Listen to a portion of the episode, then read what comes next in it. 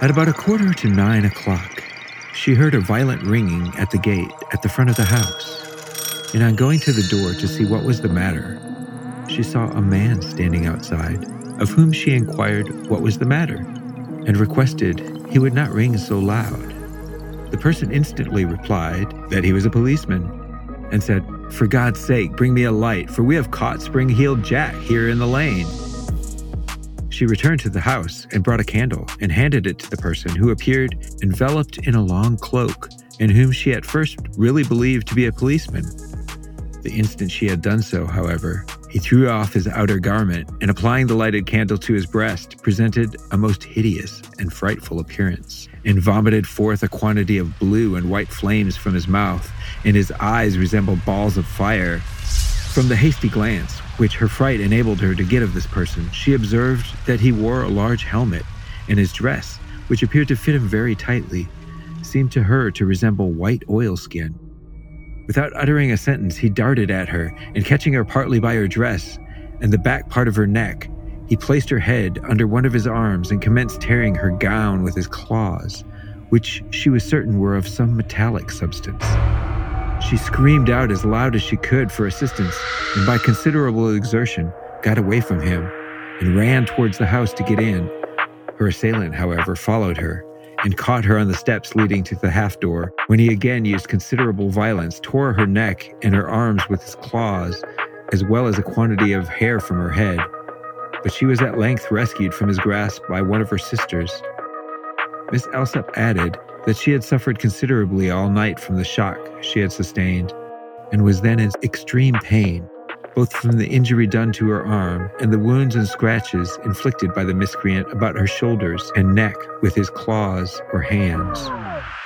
The Times of London, February 22nd, 1838.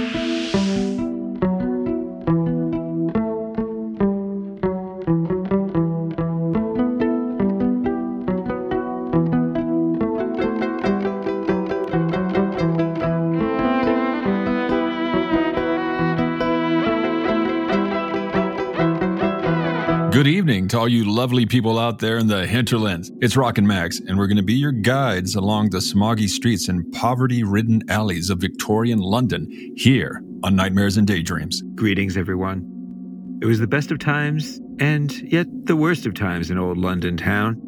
And as always, Rock and I are going to discuss and debate our way through all things paranormal, legendary, and monstrous, and inevitably fun. Fun, Max, always fun. But do you want to know what's not funny? It's elementary, my dear Rock. Yo, quit making 19th century literary quotes and just tell me, do you know what's not fun? No. How about a being in the shape of a man who can leap nine foot walls and attacks with metal claws and breathes flame? Not fun. Indeed.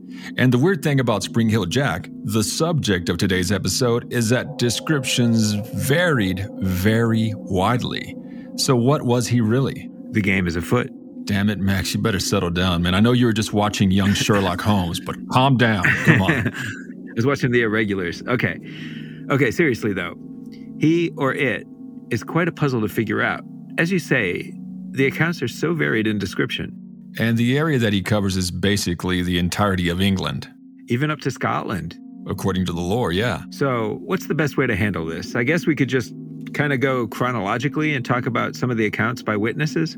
I think that's the best way to do it. You know what this reminds me of a little? Is this going to be some Charles Dickens reference? Clearly, what on earth is a plumber? What's a weekend? what on earth is that? no, really. It makes me think of the Muhnochwa. ah, yes, that's a creature that attacked northern India in the early 2000s and also is a subject of one of your Max's mythology. Exactly.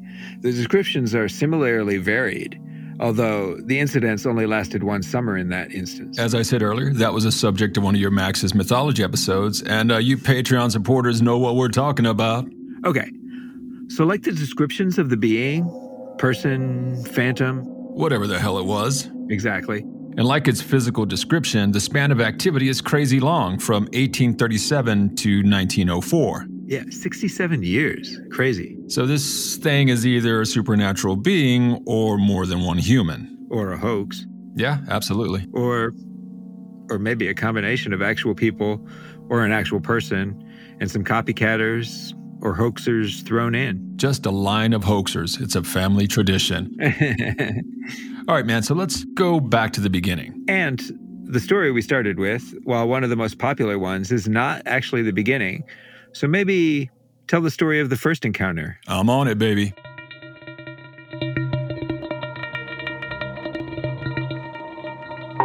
In October 1837, a servant girl named Mary Stevens had been visiting her parents in Battersea. On her way to Lavender Hill, where she worked and lived, she would pass through Clapham Common. And it was here that she was accosted by a terrifying man. He leapt from the shadows and he held her as he kissed her face and ripped at her clothes with, again, these claw like hands. She's quoted as saying, His hands are cold and clammy like those of a corpse. She screamed and attracted the attention of the local residents, scaring the attacker away. The following day, the same character is said to have run in front of a carriage, causing it to crash and injure the coachman. The perpetrator is said to have escaped by jumping over a nine foot wall. Okay, so immediately we have his most consistent ability or feature the ability to jump enormous heights and distances. Yep, he got some hops. That's the thing he's named after his spring like heels. Got them Nike Vaporflies. Them limited editions, those are those giant soled shoes that guy ran the sub two hour marathon in. Am I right? The guy is the great Kipchoge, the master himself. Mm. But yeah, those are the shoes Nike claimed would take 4% off your time. Or add 4% to your escape leap. You know, like 4% on your vertical. Sounds like a good deal. Yeah, I don't think that's on the brochure. You're thinking of the Jimmy on Seinfeld. but in uh, old school, I dig the Seinfeld reference. Okay, but in this particular incident, he sounds like some kind of superpowered ghoul. Cold, clammy skin, claw like hands can jump over nine foot walls. The boy's a vampire, Maxie. Case solved. Is Clapham Common anywhere near Carfax Abbey? I'm sorry to disappoint you and our lovely listeners, Maxie, but Carfax Abbey isn't real. It was a fictional abbey invented by our boy Bram Stoker. Why you gotta be like that? This is the whole truth and nothing but the truth on this podcast. That's a hard way to live, Rock. But back to old Spring Hill Jack. He sounds pretty human, or at least the undead human variety there. Claw like hands does sound ghoulish. Very much so. Or whitish, or any other the undead that a 20th level paladin can turn. And other accounts often described him as a tall, handsomely dressed gentleman. That goes back to your vampire theory. Yeah, like seven feet tall. Yeah, but not always, though. No, no. In fact, one self described resident of Peckham sent a letter to the mayor of London, and uh, I believe you have that letter in your coat pocket, Max? I do. Next to your pipe?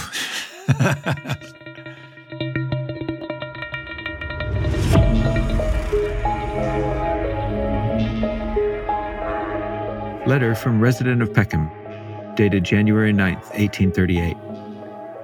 Some individuals of, as the writer believes, the higher ranks of life, have laid a wager with a mischievous and foolhardy companion, name as yet unknown, that he durst not take upon himself the task of visiting many of the villages near London in three disguises a ghost, a bear, and a devil, and moreover, that he will not dare to enter gentlemen's gardens for the purpose of alarming the inmates of the house. The wager has, however, been accepted, and the unmanly villain has succeeded in depriving seven ladies of their senses. At one house, he rung the bell, and on the servant coming to open the door, this worse than brute stood in a no less dreadful figure than a spectre clad most perfectly. The consequence was that the poor girl immediately swooned and has never from that moment been in her senses. But on seeing any man, screams out most violently, Take him away! There are two ladies, which your lordship will regret to hear, who have husbands and children, and who are not expected to recover, but likely to become a burden on their families.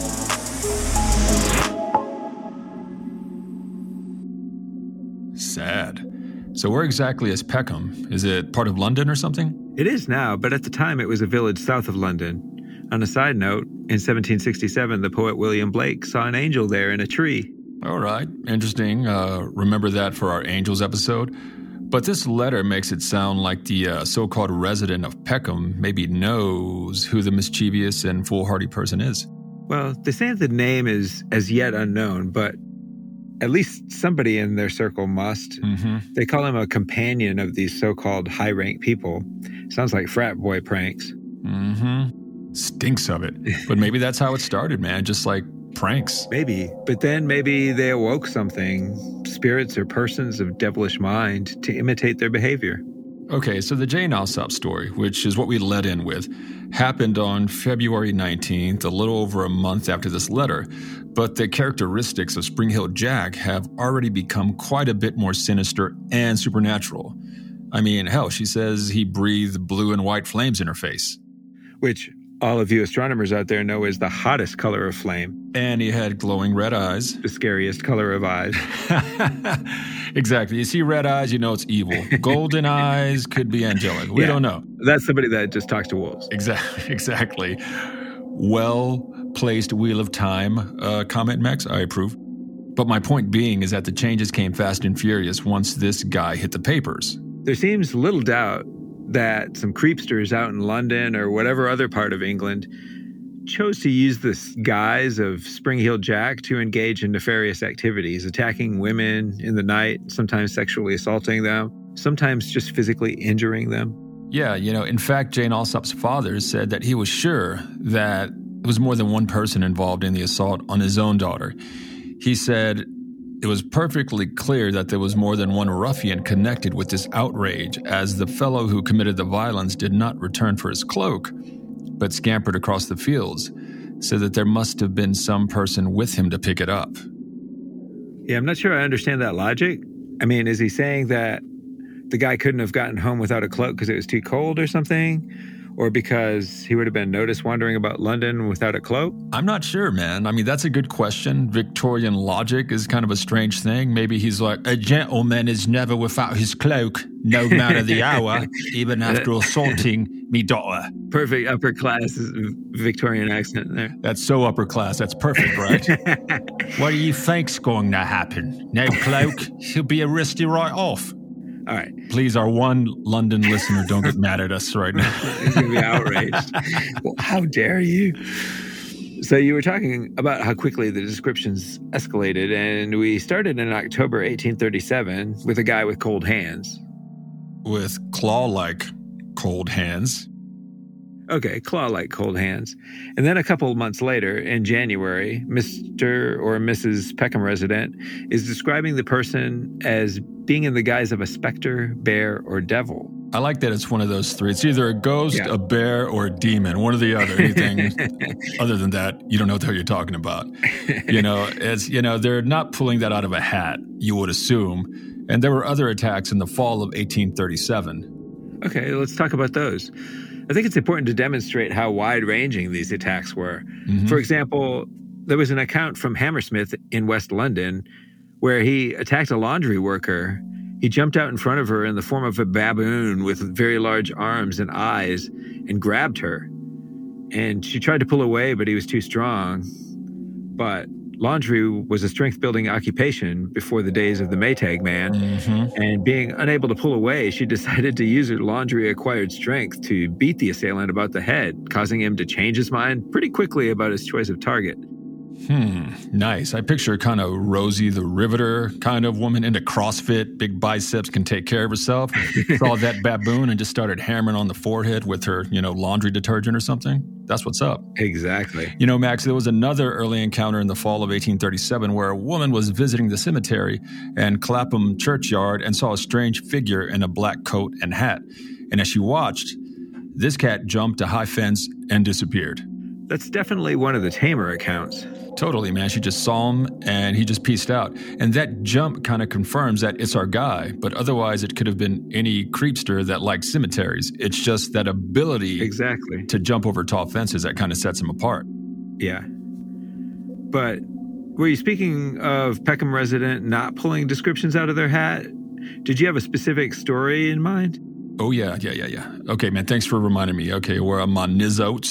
My notes, here we go. October 11th, 1837. A young farmer's daughter worked at a London pub. Her name was Polly Adams, and uh, she was heading home with some friends near Blackheath Fair when she was attacked. Now, Spring Heel Jack ripped her blouse off and scratched her stomach with what were described as sharp, iron tipped fingers or claws. Polly claimed that her attacker wore a large cloak and was quote unquote devil like, with bulging eyes and had the features of a nobleman, which I guess meant like a handlebar mustache. After assaulting her, he escaped into the darkness by enormous leaps and bounds. So interesting. The jumping ability is definitely the common thread through all of this. It's probably the only thing, man. Well, also the scratching and cutting and the weird claws, you know? That reminds me again of the Muhnochwa. The monkey man of India. You know, hey, I think it's interesting that she described him as devil like, but also with the features of a nobleman. Well, the devil's nothing if not a nobleman, Rock. true, true. and in a lot of the illustrations of the time, he's is drawn in kind of a devil like suit. And they did arrest someone in connection with the attacks, actually. Uh, well, several people over the years, I guess. But even at the very beginning, after the Alsop attack, yeah, yeah. Uh, let me see. According to the lore, and lore we mean the newspapers, a uh, Thomas Milbank apparently had boasted that he was the Spring Hill Jack while hanging out drinking at a local pub, and he seemed to fit the profile, even wearing white coveralls and a great coat. But he wasn't convicted. Nope, because Miss Alsop said that her attacker breathed fire, and Milbank couldn't, or at least wouldn't do so, and the court let him go. I have to say, that seems pretty weak. He'd have to be pretty dumb to demonstrate his fire breathing ability to the court that was going to convict him. Exactly. If the breath ain't lit, you must have quit. That's pretty good, actually. If his number was 32, no crime could he do. All right. you know it, man. Well, the attacks happened for like 70 years on and off, from London to the Midlands to Bonnie, Scotland. I think uh, the last attack was in Liverpool in the early 1900s, like uh, 1904. Craziness. It's like there's so much evidence and yet so little. Exactly, man. Just, you know, where to start with sorting it all. It's kind of like the story of Jack the Ripper, which I guess was kind of his contemporary. True, Victorian England was a rough place, people. Yeah, it was. You say you want to live in a simpler time, but trust me, we're in the golden age right now. Well, compared to that, unless you're the nobility, and you were a dude, you know. yeah, but, uh, exactly. yeah, just the dentistry alone, man. Word. Love your dentist, people. You can love your dentist, just don't love your dentist. Sponsored by the American Dentist Association. we wish. We do indeed. Well, Max, with that, gang, I believe we are done. Thanks for hanging out with us, lovely listeners. It is much appreciated. 100% rock. Shout out to the best bard in the business, our own Teresa Joy who gives us that amazing sound that you all know and love. Find her at Vara Bright on Facebook and Instagram, and check out her own website at teresajoymusic.com. And please, gang, head over to whatever podcast you listen to us on. And since you guys are all patrons, you've probably done this, but spread the word to your inner circle and share that nightmares and daydreams love. Help our podcast get out there, y'all. I know I've seen a lot of you on Facebook, Twitter, etc. We love it when you comment. We love it when you like our posts. Mix it up. Yep. Don't forget to head on over to our own website, nightmarespodcast.net. And holler at your boys. We'd love to hear from you. So, lovely humans, as always, be good to each other and sweet dreams. Sweet dreams. Sweet dreams. Sweet dreams. Sweet dreams.